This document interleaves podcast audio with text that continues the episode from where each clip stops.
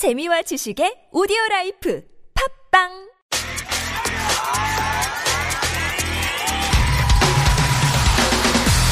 화제의 뉴스 핵심을 짚어드립니다. 뉴스의 맥.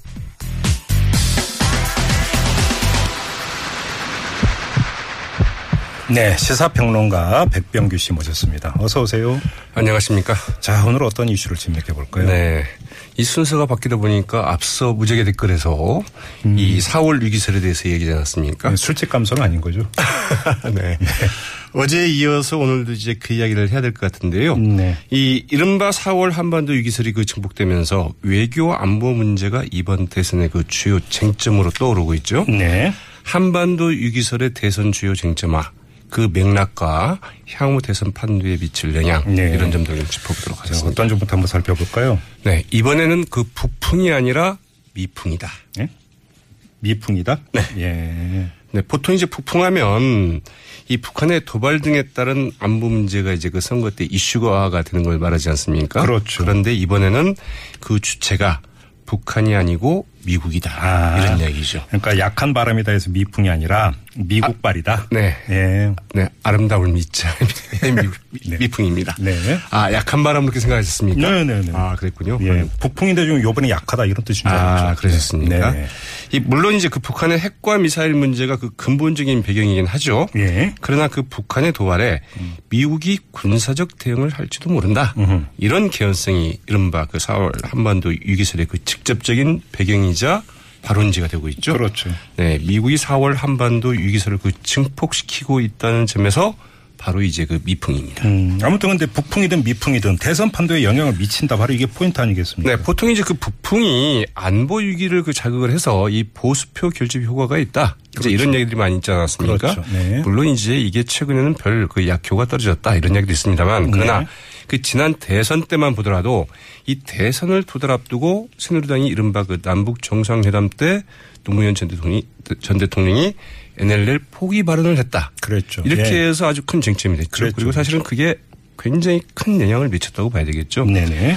당시 그 민주당의 그 문재인 후보는 그런 발언이 없었다면서 그 구구이 이제 설명하면서 대선 내내 이 NLL 공세에 좀 시달리지 않았습니까? 맞습니다. 네. 이번에는 두 야당 후보 간의 그 양강 구도로 좀 대선이 좀 진행되고 있다는 점에서 안보 이슈가 미칠 파장은 상대적으로 좀 제한적이지 않겠느냐. 아. 이런 관측이 일단 하나 있습니다. 네네. 그러나 이 중도 성향의 부동층 정처를 찾지 못하고 있는 그 보수층의 표심이 대선 향배의 그 중요한 그 변수가 되고 있다는 점에서 네. 네 이들 그 중도층 특히 이제 이들 중도층과 그 보수층에게 그 안보 이슈가 후보 선택의 그 주요 잣대가 될 수 있다는 점에서 후보들 상당히 좀 민감하게 반응하고 있는 것 같죠. 이번 대선에 이제 보수층이 캐스팅 보트를 쥐고 있다 이런 얘기가 일반적인 분석인데 근데 또 그분들이 가장 예민해하는 게 안보 이슈라고 한다면 영향을 미칠 수도 있다 이런 이야기가 되는 건데요. 네, 그러다 보니까 지금 제가 들어오기 전에 바로 한 TV 화면에 네. 이제 이 뭐라고 그럽니까? 그 이제 글자로 이제 그 주요 자막. 자막이 좀 나오지 않습니까? 네. 문도 안도 사드 우클릭 이제 이런 자막이 나오더군요. 결국 이 문제가 이제 사드로 그러니까 귀결이 되지 않겠습니까? 맞습니다. 네. 이 민주당의 문재인 후보가 사실은 그 꽤 중요한 발언을 좀 어제 했었는데요. 네. 칼빈슨 그 핵 항모정단이 그 다시 그 한반도 인근 해역으로 그 이동 중이다. 네. 이런 소식들이 나오지 않았습니까? 그러면서 이른바 그 4월 위기설이 지금 증폭이 되니까 아 그러면서 이제 그 북한의 도발에 대해서 미국이 그 군사적인 대응에 나설 수도 있다. 이런 우려가 이제 나오자 네. 어제 이제 그 문재인 후보 그 입장문을 발표를 했죠. 네. 한반도에서 어떤 경우에도 한국의 동의 없이 미국의 그 일방적 군사 행동은 안 된다. 네. 이렇게 이제 분명히 손을 그었습니다. 네. 상당히 중요하고 그 의미 있는 발언이 아니었을까 이렇게 싶었는데 그러나 문재인 후보 오늘은 이 북한이 그 핵실험 등 그 핵도발을 그 계속한다면 사드 배치 불가피할 수 있다. 이렇게 이야기를 했죠. 예. 어, 원래 이제 그 문재인 후보는 그 사드 배치 문제는 그 차기 정부에서 좀 결정해야 된다 이런 입장 아니었습니까? 이른바 전략적 모호성. 그렇죠. 그런데 지금 사드 배치 쪽으로 반걸음 정도는 더 음. 옮겨간 것 아닌가. 그래서 이제 앞서 말씀드린 것처럼 뭐 문도 안도 사드 우클릭이다 이런 말이 나오고 있는데 사실 이제 그 국민의당은 사드 배치 반대 당론을 가지고 있었죠. 그렇죠. 그러나 그 안철수 후보 이미 뭐 사드 배치 쪽으로 입장을 바꿨죠. 그리고 오늘 박지원 대표는 이 후보의 입장에 따라서 이 사드 배치 당론으로 바꾸겠다. 이제 이런 입장을 좀 천명하기도 했죠. 예. 자, 그러면 어떻게 되느냐? 좀 계산, 어, 일단 그 계산을 좀 해보면 요 며칠 그 한반도 위기설, 즉 그 북풍이 대선 판도에 미친 구체적인 영향을 정리를 해보자면 결국 그 대선 지지율 그 1, 2위를 달리고 있는 후보와 그 네. 당이 사드 배치를 기정 사실화하거나 아니면 그쪽으로 한 발짝 더 가까운 쪽으로 이동하는 모양새가 지금 연출이 되고 있습니다. 예, 예. 이 견지망오르란 말이 있죠. 어, 무슨 뜻입니까? 네, 손가락으로 그 달을 가리키고 달을 가리키고 있는데 예. 달은 보지 않고 손가락 끝만 본다 네. 이런 이야기인데 사실은 그런 형국이 돼가고 있는 것 아닌가 어. 이런 생각을 하게 되는 거죠. 어, 그래요? 예. 그러니까 사드가 북핵 해법이 될 수 없다 이런 뜻입니까? 지금 북한 핵 문제가 그 근본 아니겠습니까? 예, 예. 그런데 사드 문제로 사드를 배치할 거냐 말- 말 거냐 하는 문제로 자꾸 어 말하자면 음. 그 가고 있다는 거죠. 예.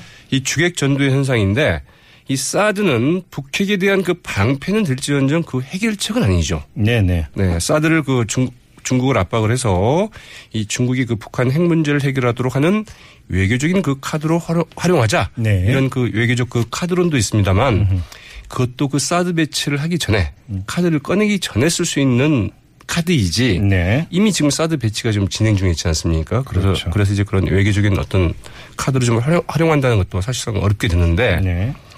물론 뭐 지금은 완전히 지금 사드가 배치된 건 아니니까 차기 정부에서 여기에 대해서 좀 어느 정도 이걸 좀 외교적 카드로 좀 활용할 수 있지 않겠느냐 뭐 이런 거는 좀 가능할 수도 있겠습니다만 그러나 지금은 그 중국의 그 사드 보복이라는 혹을 우리가 하나 좀 더 달고 있는 이런 형국이죠. 예.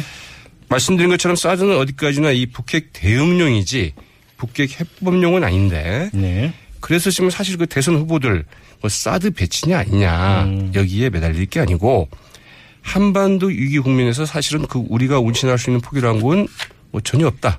이런 게 이번에 확인되지 않았습니까? 예. 굉장히 좀 황당하고 이 답답한 상황인데 이런 네. 것을 좀 어떻게 타개할 것인지 예. 그리고 그 중국의 그 사드 보복에는 또 어떻게 대응할 것인지 네. 그리고 그 남북 관계나 이 궁극적으로 북한 핵, 어, 북한 핵 문제 해법을 위해서 도대체 후보들은 어떤 비전을 갖고 있는지 음. 그러니까요. 이런 것들을 좀 내놓고 네. 다투더라도 좀 다투어야 되는 것 아닌가 이런 생각을 좀 해보게 되죠. 그러니까 이제 북한 요인에서 해법이 뭐냐라고 하는 것을 대선 후보들에게 당연히 물어야 되는 것이죠. 국민의 알 권리 차원에서. 그렇죠. 근데 그 해법이 마치 사드로 포장이 돼서 사드에 동의하세요? 반대하세요? 이렇게 물어보는 건 사실은 그 본질적인 문제 접근법이 아니라는 북한 핵을 막을 수 있느냐 없느냐라는 부분이지 사드는 네. 그게 해법이 전혀 될 수 없는 거죠. 사실은 이 말씀 지금 우리 언론도 귀담아 들어야 되는 그런 내용인 것 같습니다. 알겠습니다. 자, 오늘은 뉴스의 맥 이 문제로 짚어봤고요. 자, 시사평론가 백병규 씨와 인사 나누죠. 수고하셨어요. 네, 고맙습니다. 네.